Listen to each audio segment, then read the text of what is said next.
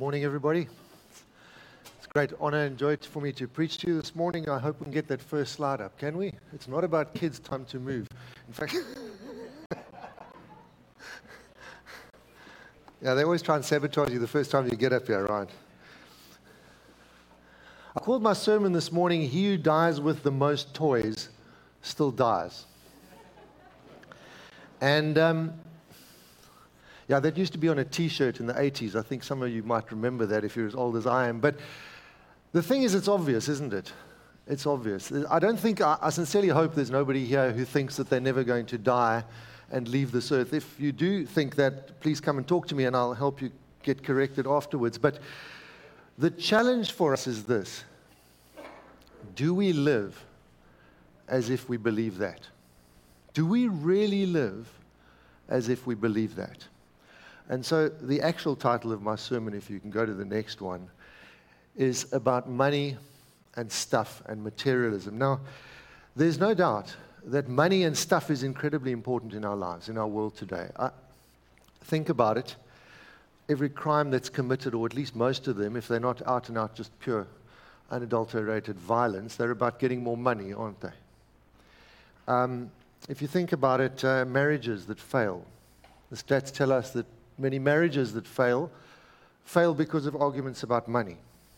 And then, of course, once the marriage has failed, what do the lawyers do for the next five years?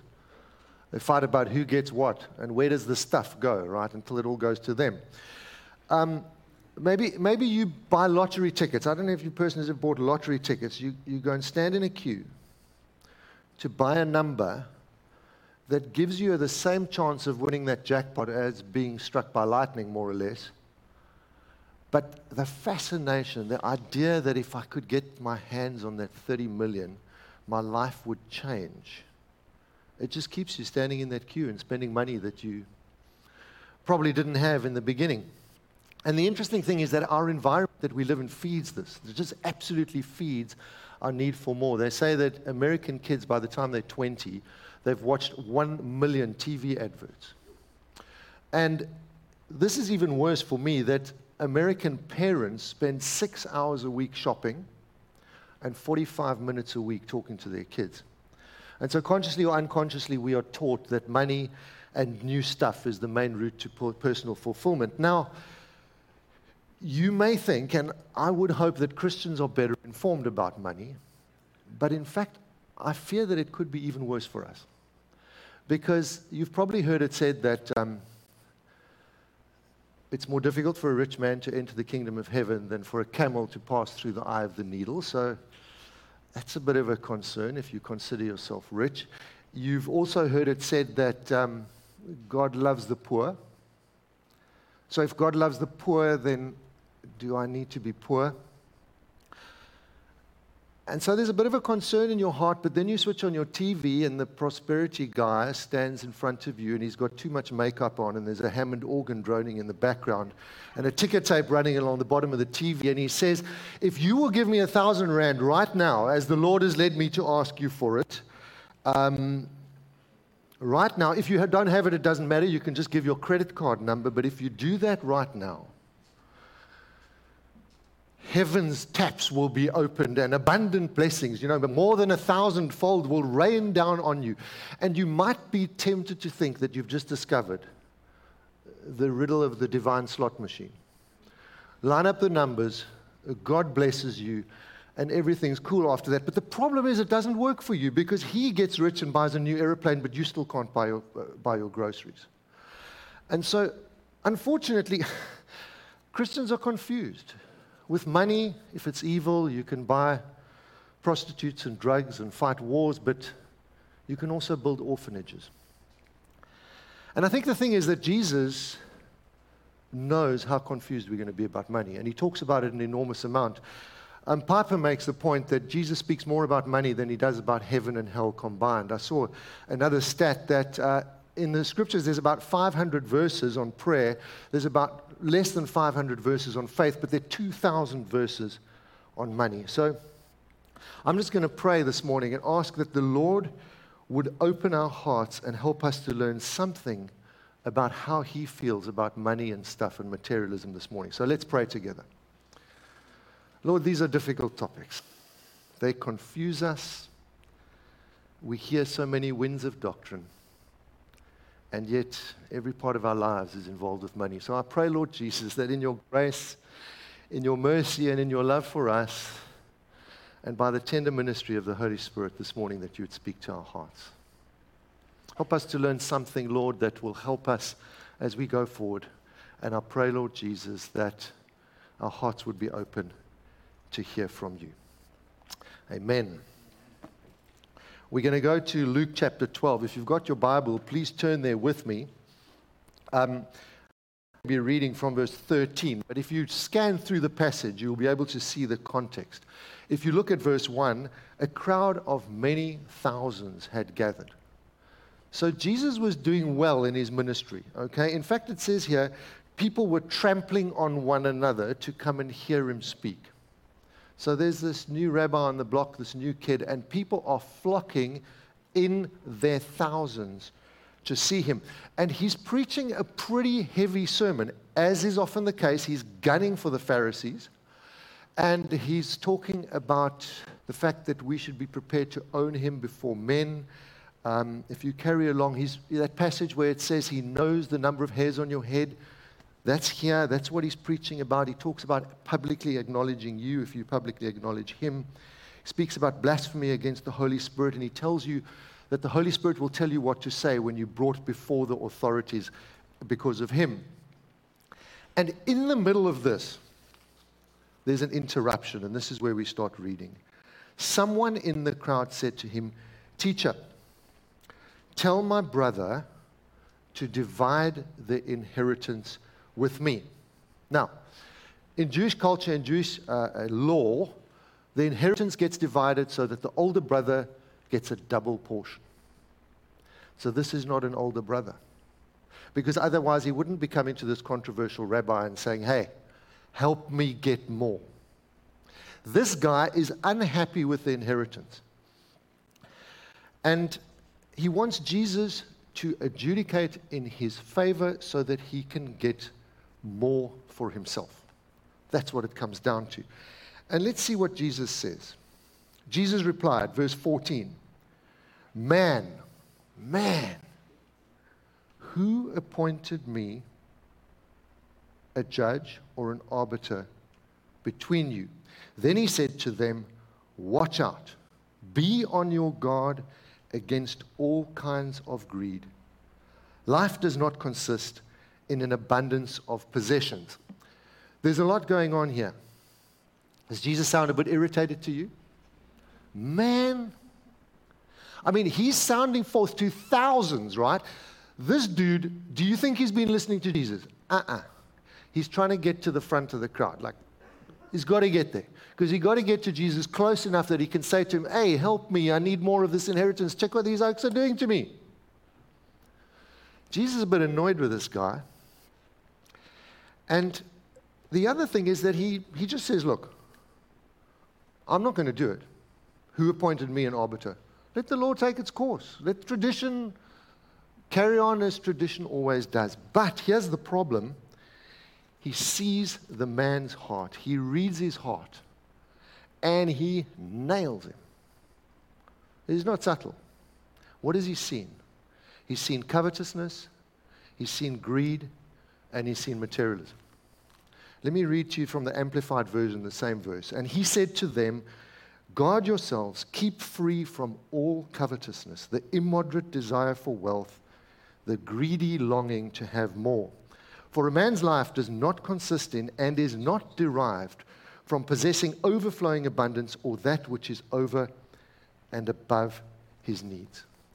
Jesus sees this and he spots a teaching moment. Now, what's interesting you know parables, right? Jesus tells a story. And then I'm sure you remember some cases in the New Testament. Um, I'm not a professional, so I won't remember them. But, you know, where, where Jesus, afterwards, the people going like, huh? Huh? What, what was that all about? Can you explain that to us, Jesus? Not yet. Jesus hasn't even told the parable yet. And he's in there with the conclusion. He starts with the conclusion. And this conclusion is so pressing, it's so countercultural, It's so profound. And some have argued that it is the one statement in the Bible that Christians would like to write right out of the text and completely ignore. Be on your guard against all kinds of greed. A man's life does not consist in the abundance of his possessions. Now, a Jewish boy like the one who had just come and asked for the inheritance would know the 10th commandment Thou shalt not covet. What is covetousness? An immoderate desire to have this world's goods. This is interesting in the definition. It shows itself either by unrighteous acts in procuring or selfish omissions in keeping the wealth of this world. So, in the very definition of covetousness, is that yes, the desire is ungodly, but what we do to make the desire come true is part of covetousness. What we do to get stuff and what we do to keep stuff. Colossians 3 5 says we've been raised with Christ, and then it gives you that long list of what we need to put to death because it belongs to the earthly nature. And then in the end of the list, it says, and put to death greed, which is idolatry. So, materialism is a sin of our time that embodies covetousness and greed, and it's a doctrine that says that the highest value we must place on material things and material progress, and we become preoccupied with material things instead of spiritual things. Now, I want to just read you a little um, excerpt from one of A.W. Tozer's books. Our woes began when God was forced out of his central shrine and things were allowed to enter. There is within the human heart a tough, fibrous root of fallen life whose nature is to possess, always possess. It covets things with a deep and fierce passion. The pronouns my and mine look innocent enough in print, but their constant and universal use is significant. They express the real nature of the old Adamic man. They are verbal symptoms of our deep disease. The root of our hearts have grown down into things, and we dare not pull up one rootlet lest we die. Things have become necessary to us. God's gifts have taken the place of God, and the whole course of nature is upset by this monstrous substitution. I'm sure you may not have fought over an inheritance. But if you felt you've got to get a new car because the one you've got is already three years old and I don't know, very soon the petrol tank will be empty. Or maybe uh, you're like me and you're about to, I haven't got my phone yet, I would show you if I did, but I mean, I got this really cool phone. I think it's an iPhone something, something. But um, you know, I got it because it had a really big screen. It's got a really cool big screen, and my eyes are fading, as you can see. And so I was like, hey, this is so lekker. I can actually read them again. You know, I'm going to get a new one now, and it's actually got a really nice small screen because it's really, small screens are back in, you know. Time for a new phone, 13 grand out the window. I mean, our lifestyles have made us believe that stuff is absolutely essential. And there's another thing I want to just challenge you with this morning is that when we start to talk about money and wealth, I bet you every single one of you in the room checks out. Me, wealthy, not a chance. So, just so you know, if in South Africa you are wealthy, almost every single one of you here is wealthy, if your net asset value, if everything you own, everything, your house, your car, everything is worth 450,000 Rand, do you know where you fall in South Africa's economic scale? 450,000? Top 10%. 90% of your countrymen are poorer than you, but we won't argue about who's rich or not. We're going to get to the parable now. It's a parable about a rich man. But the guy that the parable is spoken to primarily is a poor man. He is selfish. He is wanting more. The rich man's got everything he wants. He doesn't want any more. He's self satisfied. But to Jesus, the problem is both of them have got their passions directed in the wrong way. And so both the rich and the poor can have an enormous problem with their attitude towards money.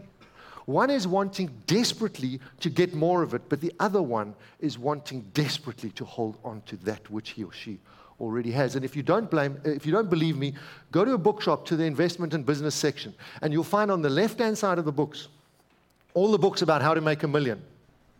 And on the right hand side, you'll find all the books about how to diversify your portfolio. Anyway, What must I do to get it? What must I do to keep it? The problems of the rich, the problems of the poor, and both of them are wrong. So Jesus gets on with the parable anyway. Let's just go back to the text. He told them this parable The ground of a certain rich man yielded an abundant harvest. Let's just stop there for a second. The ground yielded an abundant harvest. You could say this man was blessed out of his socks. But remember, if you looked at the title, it said it's the parable of the rich fool. Do not mistake your financial well being for a necessary sign of God's blessing.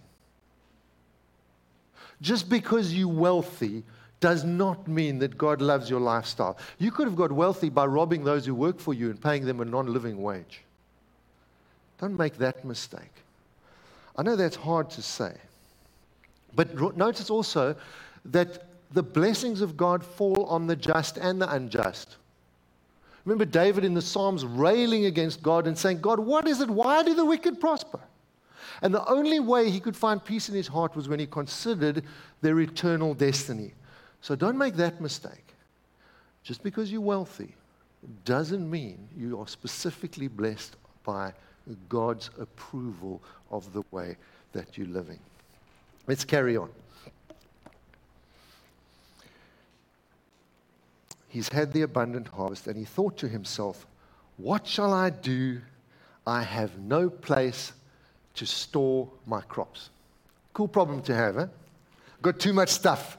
Don't know what to do with it. There are such things as rich people's problems, right? Black Friday sale, you go to wherever you go, and there's a big special, and you come home with stuff, and your wife says to you, And what do you think we are going to do with this? Where are we going to put it? Has it ever happened to you? Rich people's problems. Or let me give you another rich people problem. My rich people problem. You've been working hard for 30, 40 years. You look at your pension portfolio, and it looks great. I mean, the shares are rocking. And then COVID comes. And you've got all this stuff. I mean, you've got on your phone, you can go to your share portfolio and find out, you know, how's it going? How many millions do I have now? When can I retire? And then someone tells you, no, geez, the rand's going to depreciate. And Cyril's going to do this, and they're going to come and take the people's farms, and then you're going to have nothing left. And, uh, and, and now I'm overwhelmed with anxiety. Maybe I should have put my money somewhere else. I'm going to have to go to a braai quickly to find a friend to give me financial advice. there are such things as rich people's problems. So let's see how this man solves his rich people's problems. He says, This is what I will do I will tear down my barns, and I will build bigger ones, and there I will store my surplus grain. Sounds like a good retirement plan. Commend him. He's not using it all up, he's storing some for the future. And I'll say to myself, You have plenty of grain laid up for many years. Take life easy, eat drink, and be merry. There's a lot of personal pronouns in there. I will tear down my barns. I will build new ones. I will say to myself. You notice the absolute self indulgence? He didn't stop and say, let's, let's get a staff party. I mean, guys, it's been a good year on the farm. Let's call the guys together. We'll have a prayer meeting and we'll say, Thank you, God. Thank you, God, because you've blessed me. No, no. I will tear down my barns and I will store this all up for good little me so that I can live a life of abject luxury and ease. Completely and utterly self centered. Have you noticed that when you have a lot, it's easy to forget those who've got a little bit less than you? Have you noticed that? Have you noticed that when you see somebody whose clothes are less cool than yours, who maybe doesn't have their own transport, who maybe doesn't have the education that you have, have you noticed how easy it is to think of them as lesser people? To talk down to them as if they're stupid? And the assumption within all that is that everything I have is because I am such a competent, good person. Have you noticed that? Do we sometimes forgot, forget to thank God humbly for what we've got and use what we've got instead to lord it over those who do not have? Let's see what God's response was to this man. So he's about to take life easy, eat, drink, and be merry. But God says to him, You fool.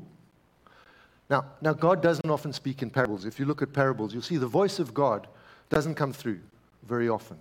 This is a story about the lady who lost her coin and she looked under the bed, you know, that kind of stuff. But here, God speaks into the story that Jesus is telling. And God says to him, You fool, this very night your life will be demanded from you. Then who will get what you have prepared for yourself?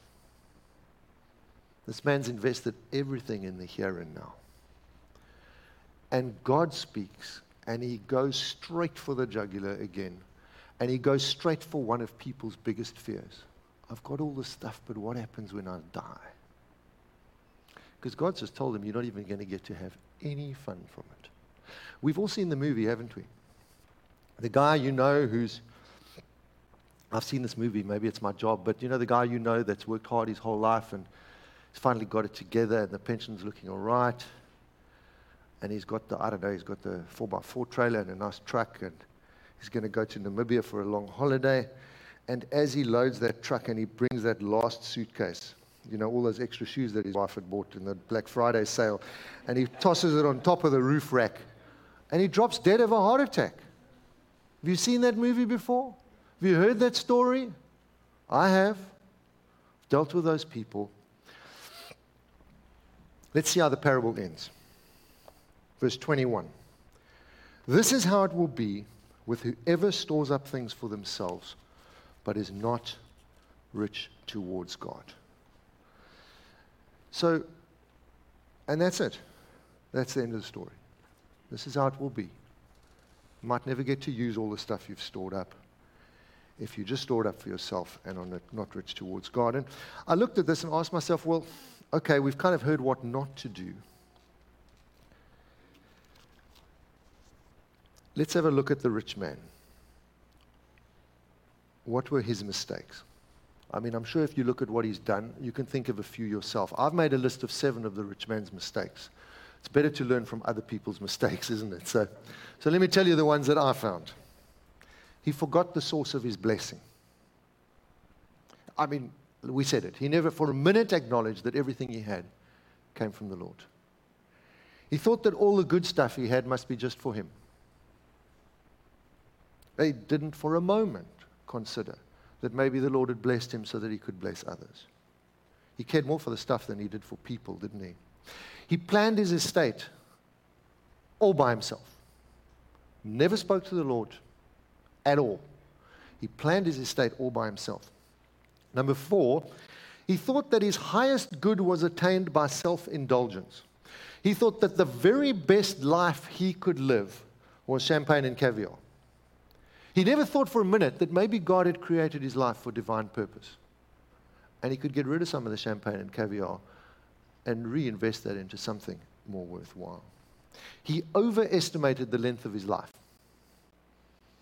Of course, he also underestimated the length of eternity. And he focused everything on the physical and he completely forgot about the spiritual. And then finally, he put all his eggs in one broken basket. He didn't invest anything for his future. And I looked at this and I thought to myself, well, what does it mean then to be rich towards God? Because that's what we're called to. Well, obviously, we could do the opposite. Every one of those things I've just listed, we could do exactly the opposite. We could plan our estates with God's advice. We could look to diverting funds for others. We could realize that everything we have is not for us. But I think there's more. And so I want us to go back to the text and I want to carry on reading because remember, Jesus was speaking to the thousands. This youngster comes up and interrupts his flow because of his covetousness. Jesus tells the story of a rich fool. And then let's look at verse 22, and I'm just going to read this section through for you. Jesus said to his disciples, now he's back talking to his disciples, Therefore I tell you, do not worry about your life, what you will eat, or about your body, what you will wear. For life is more than food, and the body more than clothes. Consider the ravens. They do not sow or reap, they have no storeroom or barn, yet God feeds them. How much more valuable you are than birds. I love this. Who of you, by worrying, can add a single hour to your life? Since you cannot do this very little thing, why do you worry about the rest? Consider the wildflowers. They do not labor or spin, yet I tell you, not even Solomon in all his splendor was dressed like one of these. If that is how God clothes the grass of the field, here today, tomorrow thrown into the fire, how much more will he clothe you, you of little faith? And do not set your heart on what you will eat or drink. Do not worry about it, for the pagan world runs after such things, and your Father knows that you need them. But seek his kingdom, and these things will be given to you as well.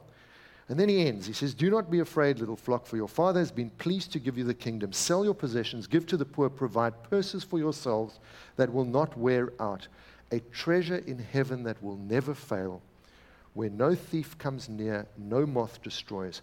For where your treasure is, there your heart will be also. I just want to give you three pointers that will help us not be rich fools. The first one is this the Lord knows what we need, and He undertakes to provide for that need. Look at verse 30. The pagan world runs after all such things. Your Father knows that you need them. If we could fully, grasp that, don't you think we'd be released from a lot of our anxiety and worry? God, our provider. Don't you think we'd be liberated from the need to hoard? And don't you think we'd be compelled, propelled into a more generous lifestyle if we really believed that God was our provider? That's the first one.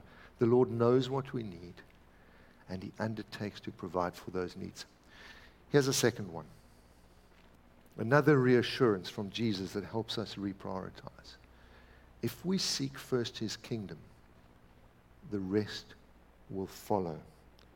And that's from verse 31. Seek his kingdom, and these things will be given to you as well. So Jesus is telling us that all our restless need to have more can be dealt with when we get our priorities right. The anxiety can be pr- replaced by security, a feeling of safety. And there's one more promise that helps us get into a right relationship with our money and our stuff. And I don't have time this morning to talk about asceticism and um, reassure you that God is not directly compelling every Christian here for all time to sell everything they own. That's not necessarily sensible. This is a more vivid expression of Matthew 6. But let me put it to you like this be very loosely attached to your stuff and your money. The investments you make in eternity are safe and they bring guaranteed returns. Be very loosely attached to your stuff and to your money. Investments in eternity are safe and they bring guaranteed returns. Tozer put it like this very simply long for the giver not for the gifts. Are you fretting about money? Put Jesus first. Are you overcome with worry? Seek his kingdom. Get close enough to him so that you will be able to hear his reassurance that he hears your need, he knows your need, and he is inclined to provide for you. Now, you may be living your life and you've never fallen in love with Jesus, and um, you've never begun to follow him, and you hard at work building your house on a foundation of sand. You hard at work trying to be successful, trying to get ahead in business, trying to build that retirement portfolio, to be able to afford the car of your dreams and the house of your dreams and the other house of your dreams and all that stuff. And perhaps you think that when you follow Jesus, he's going to ask you, he's going to take away your fun. He's going to take away your joy. Following Jesus,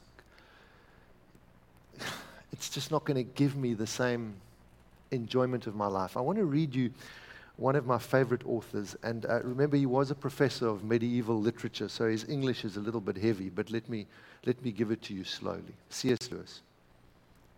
If there lurks in most modern minds the notion that to desire our own good and earnestly to hope for the enjoyment of it is a bad thing, I submit that this notion has crept in from Kant and the Stoics and is no part of the Christian faith. In other words, if you think that being a Christian means you can't be looking forward to enjoying your life, you've got it seriously wrong. Okay.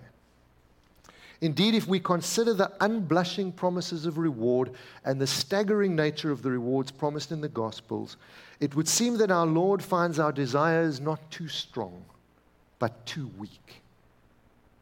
We are half hearted creatures, fooling about with drink and sex and ambition when infinite joy is offered us.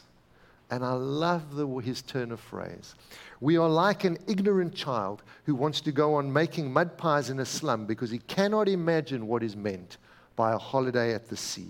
We are far too easily pleased. Folks, I want to tell you today that having millions of rand in the bank can never compare with the joy, the security, and the sheer bliss and delight of following Jesus. That's what I want to tell you today. Don't make the mistake. You only get one life. Don't focus on the wrong thing. Every Hollywood suicide should remind you of that. Every billionaire divorce settlement should remind you that even if you succeed in your life's goals beyond your wildest dreams, and have everything and have so much money coming in that you have absolutely no way of being able to spend it or even give it away. It can't even guarantee you a decent relationship with a partner for the rest of your life.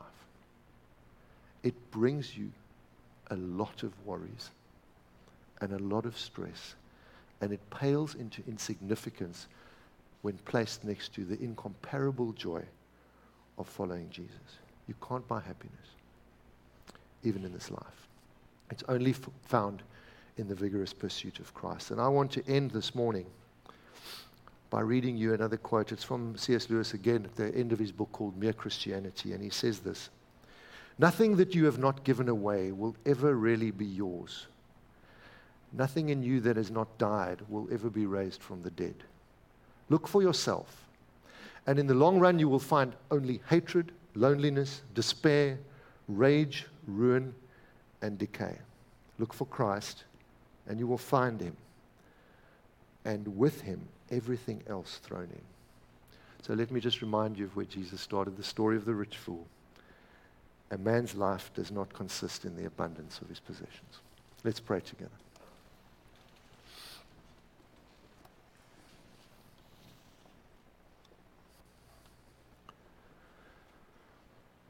Lord, it's so difficult for us to extract ourselves from our culture and think differently about the important matters in life. It's so difficult for us to settle into the blissful joy of knowing Jesus when the lure of the things of this world is so strong, so ever present, pushing on us from every side, every moment of every day. Lord, won't you speak to our hearts today? Lord, won't you help us be honest before you about the, the lure of stuff and money? Challenge us, Lord, if covetousness means that we're trying to get it just a little bit too hard and we're trying to keep it just a little bit too selfishly. But Lord, I pray that you would melt our hearts in this area. Help us to see you as our provider. Help us to know you as our joy giver and to live a life, Lord, of abundance that comes from your hand. To understand that every good gift is a blessing from the Lord and just to revel every day in your love for us, in your provision for us, in, you, in your care for us. Lord, I bring to you today those who have financial challenges. I pray, Lord, that they would come within the fellowship of faith to know you as their provider. And I pray, Lord, for those who have much. I pray, Lord, that they would come to know you as their source and their inspiration. Speak to our hearts, Lord, now as we continue to worship you together. In Jesus' name.